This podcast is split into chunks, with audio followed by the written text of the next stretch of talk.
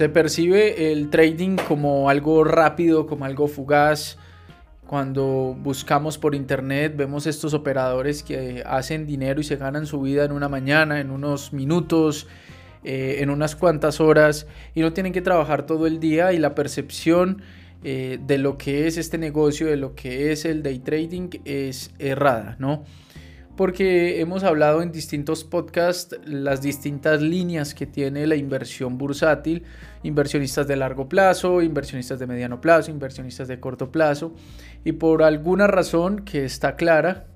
eh, en donde mm, la mayoría de personas optan por, por, el corto plazo, por la rotación de dinero, por la facilidad, porque el trading se convierte sexy, como lo hablábamos en los podcasts anteriores, en el episodio 58, en donde hablábamos pues esa, eh, esa atracción que nos da por el trading y esa fiebre, como lo decimos aquí en Colombia, de conocer eh, los mercados financieros sí o sí como una puerta que me puede llevar a, mm,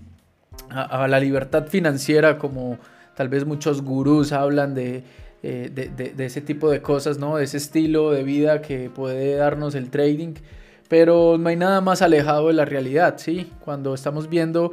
este negocio como algo cortoplacista, algo rápido, algo fugaz, de una u otra forma dispersa eh, lo que es la pasión del negocio, dispersa lo que es realmente el trading. Podemos llegar, a pensar, perdón, que el trading eh, no es algo que nos llame mucho la atención, pero el dinero sí. Y nuevamente la pregunta puntual es, bueno, ¿estás enamorado del trading o realmente eh, te está llamando la atención únicamente por la por el resultado, por, por, lo monetario, más no por una pasión que te lleve a estudiar de trading porque realmente te gustan los mercados financieros y muchas cosas más. El que disfruta el trading, el que le gustan los mercados, le gusta ver los precios, le gusta ver los gráficos, le gusta leer, le gusta aprender constantemente sin ningún tipo de esfuerzo extra de hacer cosas que no, no, no, no sientes, pues el que hace eso eh, finalmente está condenado al éxito. Es así y en cualquier disciplina. sin embargo, la velocidad pasa a ser, mm, pasa factura, digámoslo de esta forma, pasa factura cuando alguien comienza por primera vez en, los mercados financieros, eh, busca información, busca mm, personas que estén haciendo dinero en minutos y bueno, quiere aprender a generar dinero porque implícitamente eh, está buscando dinero rápido, está buscando soluciones rápido porque, rápidas, perdón, porque de, de, de alguna manera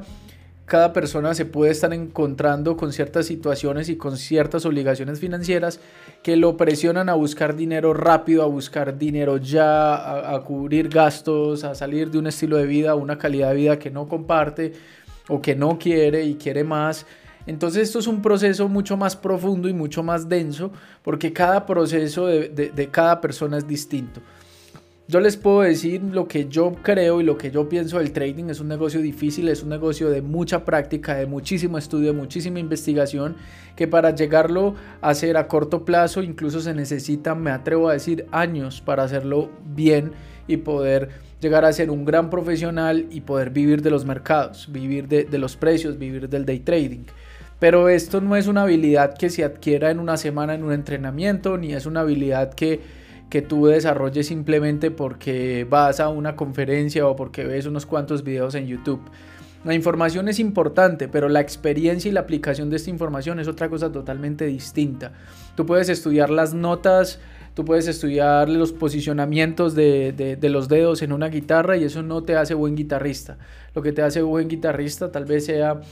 la continuación y la continuación y la continuación y la repetición y la repetición de esos conceptos. Y pasa exactamente lo mismo en todas las disciplinas. Entonces no sé por qué alguna persona o, muchas personas o una industria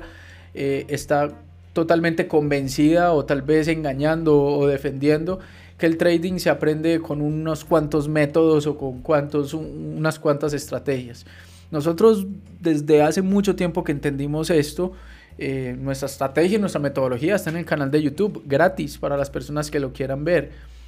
Porque sabemos que así las personas aprendan nuestro método, la forma como nosotros estamos invirtiendo, que no es para nada secreto, ¿sí? todo el trading ya está inventado, pues mm, tal vez le puede aportar gigantemente a su proceso, pero no lo va a hacer trader profesional. Un video no te hace trader profesional. Lo que te hace trader profesional, nuevamente insisto, es la repetición. Entonces, basado en esto, eh, entramos a discutir sobre la velocidad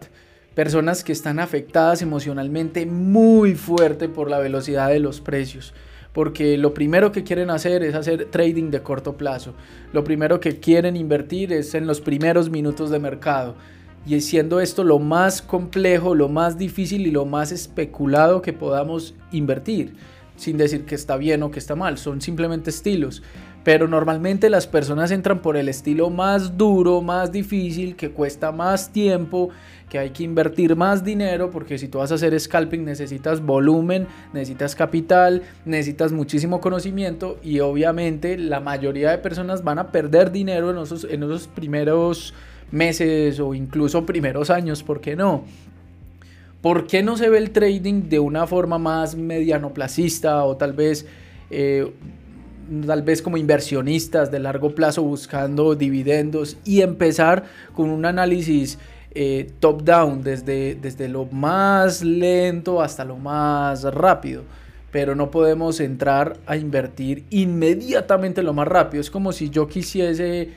manejar un carro y me monto en un carro de Fórmula 1 a aprender. Lo puedo hacer correctamente, pero va a tomar su tiempo. En vez de haber comenzado con un carro normal, un carro particular y voy subiendo de escala y de gama en los carros, por colocar otro ejemplo como el de la guitarra.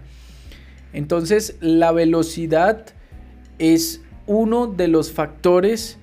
principales del abandono del trading por muchos traders que están queriendo ser traders. y, y es Tú entras a hacer trading y ves que el mercado te puede quitar dinero en minutos, en segundos. Y es un impacto emocional bastante grande porque no entiendes en el negocio que estás metido, no entiendes la magnitud de, de, cosas que pueden suceder todos los días en los mercados, porque nadie, absolutamente nadie sabe qué va a pasar en los mercados. Yo no sé mañana cómo va a salir el Standard Poor's, ni pasado mañana, ni, ni, en la apertura, ni en el cierre. Nadie sabe eso, ni ninguna acción. Entonces lo único que tú haces es aplicar una metodología con una buena gestión de riesgo, como lo hablábamos en el podcast anterior, en la trifecta del trading, en donde decíamos que, que hay que tener una gestión, hay que tener una buena maximización y sobre todo aplicar unas buenas entradas para tener un buen ratio. Entonces, basado en todo esto, podemos ver el trading para concluir de una forma mucho más conservadora, eh, yendo a, una información más macro. Y cuando ya domine esa información mucho más macro, esas temporalidades de una hora, de un día, de semanas, en donde yo pueda ya tener esa paciencia en días, esa paciencia en horas, pues bueno, podría ser interesante explorar el day trading pero no entrar es un concepto muy personal y una creencia y simplemente pues esto no lo estoy diciendo como una verdad, sino como una creencia que tengo y que creemos aquí en trading y es primero conocer de marcos superiores y luego después de conocer un panorama general entrar a hacer day trading. Por la razón primero de velocidad y segundo de conceptos mucho más puntuales que, por ejemplo es más difícil explicarle a una persona que unos resultados o un BPA de, de una acción o unas tasas de interés pueden impactar a una divisa, pueden impactar a un ETF, porque eso es mucho más fácil entenderlo a mediano y largo plazo que entenderlo haciendo day trading. Entonces, en conclusión, no creamos que eh, el day trading primero es la única forma de hacer trading, es la forma más peligrosa de hacer trading, eh, más compleja de hacer trading. El day trading es malo, no es malo, es increíble, pero después de tú tener unas muy buenas bases y una muy buena experiencia, el mediano plazo o el largo plazo está malo, está bien, no está mal ni bien, pero desde nuestra creencia se puede tomar el mediano y el largo plazo como un punto de partida, tal vez en el camino si yo quiero ser day trading, eh, day trader, perdón. Y en conclusión, pues aquí nosotros eh, justamente hacemos day trading y nos dedicamos mayoritariamente en este aspecto y en este estilo de inversión justamente porque el, el, el, programa ha sido construido en, bajo gafas de profesionales eh, y bajo personas que estamos todos los días estudiando los mercados, que tenemos experiencia, que seguimos aprendiendo y que cada vez nos damos cuenta de la responsabilidad tan grande que tenemos como educadores y sobre todo transmisores de toda esta información bajo un estilo que se ha creado aquí en App Trading. Así que muchísimas gracias a todas las personas. Podcast, estamos tratando de reducir un poco el tiempo de los podcasts para ser más puntuales y seguir con este hilo conductor. Recuerden seguirnos en YouTube como App Trading, en Instagram app.trading y aquí en este podcast en donde todos los miércoles estamos subiendo contenido de valor aquí en este espacio auditivo. Un abrazo gigante, estamos on fire, chao, chao.